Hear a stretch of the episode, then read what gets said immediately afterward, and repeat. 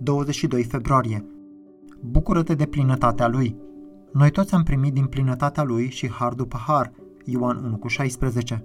Chiar înainte de întâlnirea bisericii de duminica trecută, micul grup de sfinți aflați în rugăciune a luptat din greu pentru credința adunării noastre și pentru bisericile din orașele gemene, Minneapolis și St. Paul, ca și pentru popoarele pământului. La un anumit moment, cineva s-a rugat folosind cuvintele din Ioan 1, versetele 14 și 16. Și cuvântul s-a făcut trup și a locuit printre noi, plin de har și de adevăr. Și noi am privit slava lui, o slavă întocmai ca slava singurului născut din Tatăl, și noi toți am primit din plinătatea lui și har după har.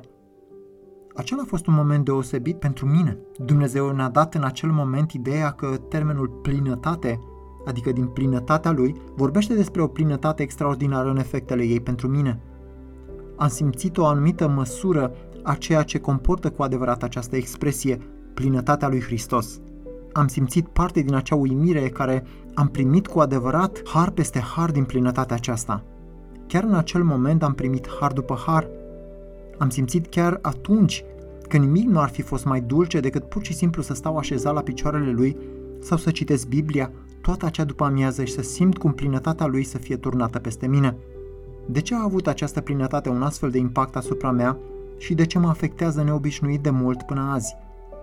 În parte pentru că, în primul rând, cel de la care primesc această plinătate de har este cuvântul care era cu Dumnezeu și era Dumnezeu. Astfel că plinătatea lui este plinătatea lui Dumnezeu, o plinătate divină, o plinătate infinită.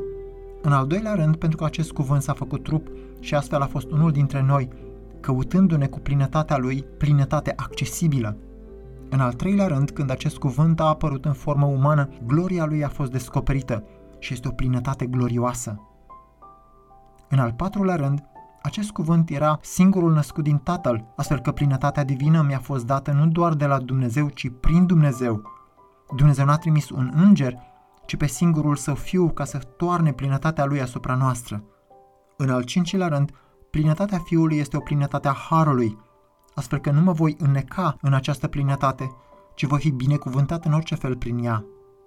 În al șaselea rând, această plinătate nu este doar o plinătate a harului și a adevărului, pentru că eu nu primesc un har banal care ignoră adevărul, ci acest har este înrădăcinat în realitatea solidă ca stânca.